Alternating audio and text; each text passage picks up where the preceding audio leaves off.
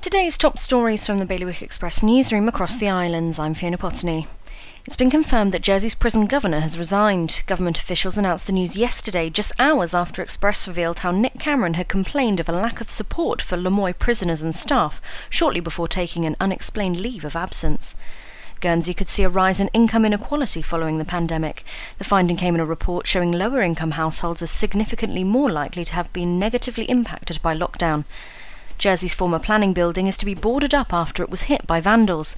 Windows were smashed and walls and doors damaged during the break in, leading to concerns about the disturbance of asbestos. The site will now be patrolled by security. And one of Guernsey's longest serving firefighters has retired. David Wallace officially retired after 32 years on his birthday yesterday. For more on all these stories, visit bailiwickexpress.com. Your weather now cloudier today and a possibility of thunder and hail later on. Top temperature 29 degrees. That's the Bailiwick Radio News, sponsored by HR Now. HR Now is Jersey's leading provider of outsourced HR services. It's their guiding principle to deliver HR solutions that are fully compliant, creative, and commercially focused. HR Now, your one stop shop for anything HR related. See hrnow.je.